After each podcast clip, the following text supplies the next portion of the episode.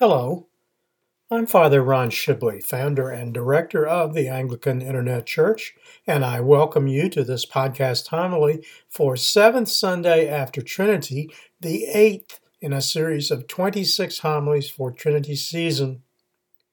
Listeners may benefit from the companion AIC seasonal video series Trinity Tide, the teaching season, which is presented in nine episodes each linked from the digital library page, with podcast versions linked from the podcast archive page at www.anglicaninternetchurch.net. The series offers a brief history of the evolution of Whitsunday Pentecost and Trinity season, Anglican traditions of Whitsunday and Trinity, including the seasonal color and fasting traditions, and commentary on the collect epistle and gospel readings for Whitsunday Pentecost, Trinity Sunday, and all 24 Sundays after Trinity and Sunday next before Advent in the 1928 Book of Common Prayer. The collect epistle and gospel readings for seventh Sunday after Trinity are discussed in episode 4. The epistle reading for seventh Sunday after Trinity, Romans 6, verses 9 to 23, offers more from St. Paul on the dual theme of judgment and salvation that is also raised in the Psalm and Old Testament lessons in morning prayer for seventh Sunday after Trinity, being Psalm 18, verses 1 to 20, and Hosea chapter 14 interpreted in the Christian context of the offer of life eternal in the kingdom of God. Here's verses 22 and 23. But now, having been set free from sin, and having become slaves of God, you have your fruit to holiness, and in the end, eternal life. For the wages of sin is death, but the gift of God is eternal life in Christ Jesus our Lord. The Gospel reading for seventh Sunday after Trinity is Mark chapter 8, verses 1 through 9. St. Mark's abbreviated account of the feeding of the multitudes and the first of only two readings from St. Mark during Trinity season.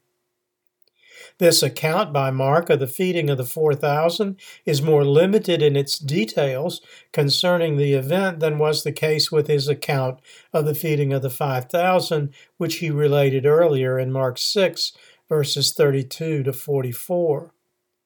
Based on St. Mark's statement that at the end of the incident, Jesus and his disciples got into a boat and traveled to the region of Dalmanutha, which is on the western shore of the sea, the event most likely took place southeast of the Sea of Galilee in the region of the Decapolis, which means the now lost ten cities. Both the reading from Hosea and Psalm 18 speak of the merciful nature of God. Mark continues the theme by telling of a compassionate Jesus who recognized that the quote multitudes unquote who had been following him for 3 days could not get home again without growing weak from lack of food. St. Mark makes it clear that even the disciples were skeptical that Jesus could provide for so many with so little, being seven loaves of bread and a few small fish, reporting one of their questions How can one satisfy these people with bread here in the wilderness? Christological scholars who look for evidence of Christ in the Old Testament find the precedent for that very question in Psalm 78, verses 19 and 20 Can God prepare a table in the wilderness? Can he give bread also? Seeing the disciples' disbelief, Jesus answered the question, How many loaves do you have? Seven, they replied.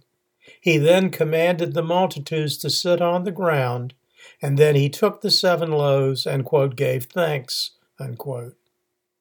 In other words, he prayed to the Father and blessed the bread, just as today's Anglican priest speaks of rendering unto thee most hearty thanks for the innumerable benefits offered unto us by the same. Then he, he then broke the bread into pieces and gave the broken pieces to the disciples to give to the people. He repeated the same miracle and returned the quote few small fish in verse 7 into enough to feed the multitude. When they were finished distributing the bread and the fish, the disciples collected what was left into baskets. Note that St. Mark refers to, quote, large baskets. The scholars who produced the New King James Study Bible believe that these baskets were of the same type and size as those used to lower St. Peter to safety in Damascus as described by St. Luke in Acts 9, verse 25. We know from the continuation of St. Mark's account in verses 11 to 21, which follow the prayer book reading, that a few days later, on the opposite shore of the Sea of, Gal- of Galilee, the disciples had left behind this abundance, taking with them, quote, only one loaf with them in the boat.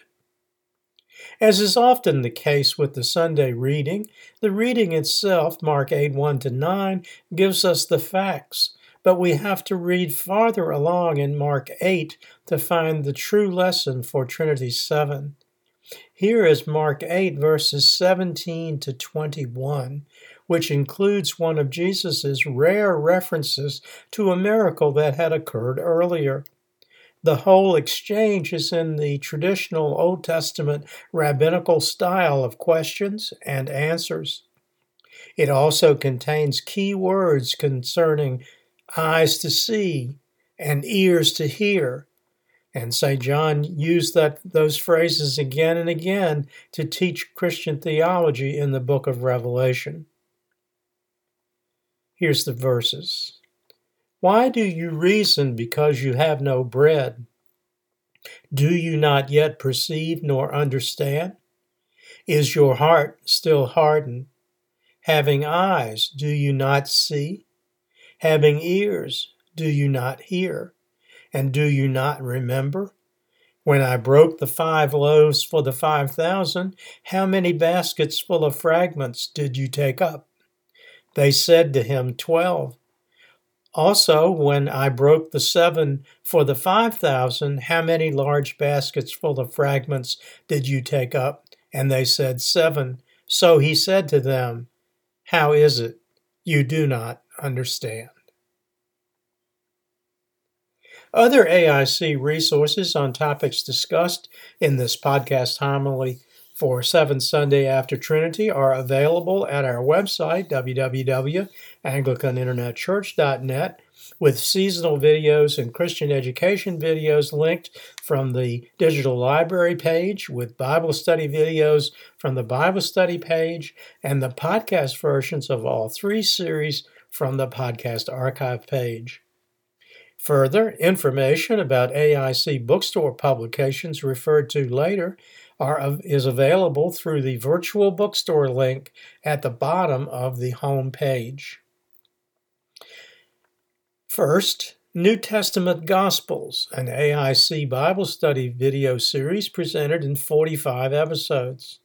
St. Mark's accounts of the feeding of the 4,000 and the earlier feeding of the 5,000 are discussed in episode 10.